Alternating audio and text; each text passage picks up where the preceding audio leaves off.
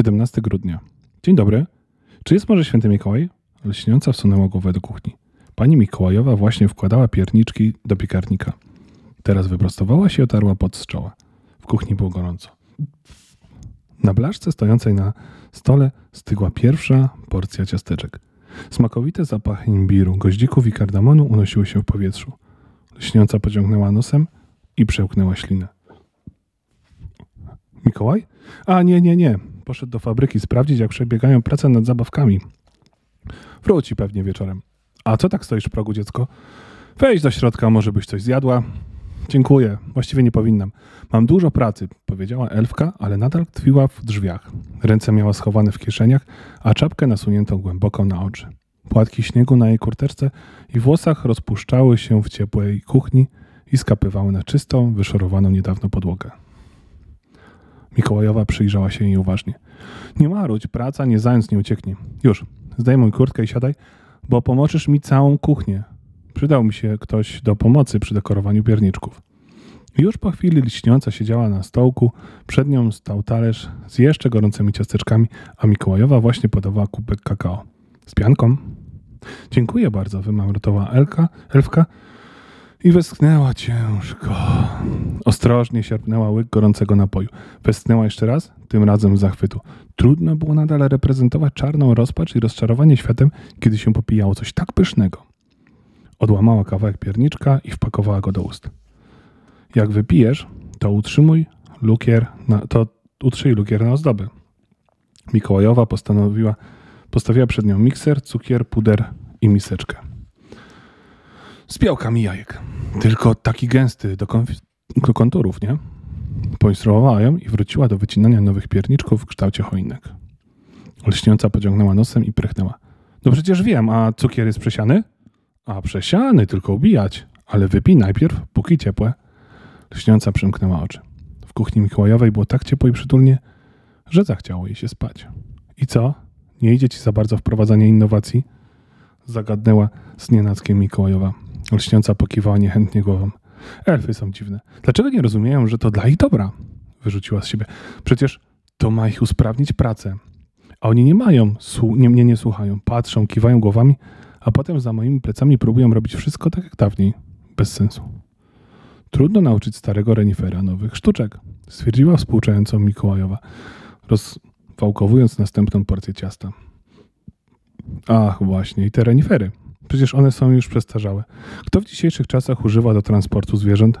A ja wymyśliłam taką ładną ciężarówkę i zaprojektowałam. I co? Czy spotkała mnie za to odrobina uznania? Wszyscy tylko chodzą i wybrzydzają, że renifera będzie przykro.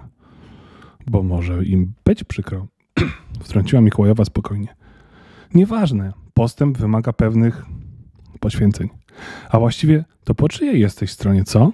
Lśniąca spojrzała skarżycielsko na Mikołajową. Po swojej własnej, roześmiała się kobieta. No już, nie patrz tak na mnie, żartowałam. No pewnie nie jestem przeciwko tobie, ale renifery i piastunka też rozumiem. I żal mi ich trochę. W końcu tyle lat działaliśmy razem. Piastunek? Zaczęła Lśniąca i umilkła. Sunęła do ust kolejnego pierniczka i splotła ręce na piersiach. Ten to dopiero jest niezłe ziółko. Podszedł mnie kiedyś, żeby się dowiedzieć o moich planach. Nawet się nie przedstawił, tylko wypytywał. Dopiero potem się dowiedziałam, kto to. Musiałam się specjalnie... Py... Lśniąca przerwała i zarumieniła się. Hmm, piastunek nigdy nie wyglądał mi na szczególnie przebyłkłego, zdziwiła się Mikołajowa. Jesteś pewna, że taki był jego cel? Wzięcie cię na spytki? A jaki inny? Fuknęła Lśniąca. Specjalnie przy tej biblioteki. Niby dlatego, że lubi książki. I udawał, że jest całkiem miły. A potem się w dodatku obraził. Mikołajowa rzuciła okiem na minę elfki i dosypała jej pierniczków na talerz. Lśniąca nawet nie zwróciła na to uwagi. Podpierała głową dłońmi i patrzyła w dal. Byłoby to zapewne bardziej spektakularne, gdyby owa dal wypadała na czymś bardziej romantycznym niż ścierki wiszące na uchwycie od piernika. Jednak Lśniąca z włosami w nieładzie i z oczami pełnymi łez robiła co mogła, aby wyglądać lirycznie i melancholijnie. Całkiem jej to zresztą się udawało. Mikołajowa westchnęła. Jak przez mgłę wróciły do niej wspomnienia uczuć i emocji sprzed wielu, wielu lat, kiedy jej włosy były splecione w dwa kruczo-czarne warkocze, a nie siwe, i łożony w kok. Stwierdziła w duchu, że tu pierniczki kakao nie wystarczą. Otrzypała ręce z mąki i przysiadła obok lśniącej, obejmując ją ostrożnie za chude plecy. Czyli on się obraził i ty się obraziłaś, tak? Zapytała łagodnie. To może zamiast się z dala złościć i płakać, byłoby lepiej iść i porozmawiać? Wyjaśnić, o co chodziło? Co? Ja mam iść do niego? Lśniąca poderwała się i spojrzała z oburzeniem na Mikołajową. Żeby się jeszcze ze mnie śmiał? Żeby pomyślał, że mi zależy? A zależy ci? Nie, absolutnie nie. To co cię obchodzi, co sobie pomyśli? No, bo... Lśniąca ciągnęła do talerza i zaczęła z nerwów chrupać pierniczki, bo nie chce, żeby on sobie pomyślał. W ogóle i już. Mikołajowa poklepała ją po wystających łopatkach. No już, już. Nie denerwuj się, powiedziała spokajając. Możliwe, że w ogóle sobie nie myśli.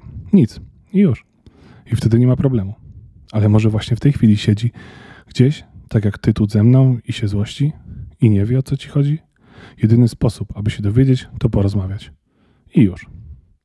Elfka zamrugała rzęsami. Och, żeby to wszystko było takie proste. Nie masz pojęcia, jak się czuję. Pewnie nie, przyznała Mikołajowa. Ale pamiętam, jak ja się czuła w podobnych sytuacjach. Zresztą zrobisz, jak uważasz. Ale teraz zabierz się wreszcie za zrobienie lukru, bo jajka nam się zmarnują.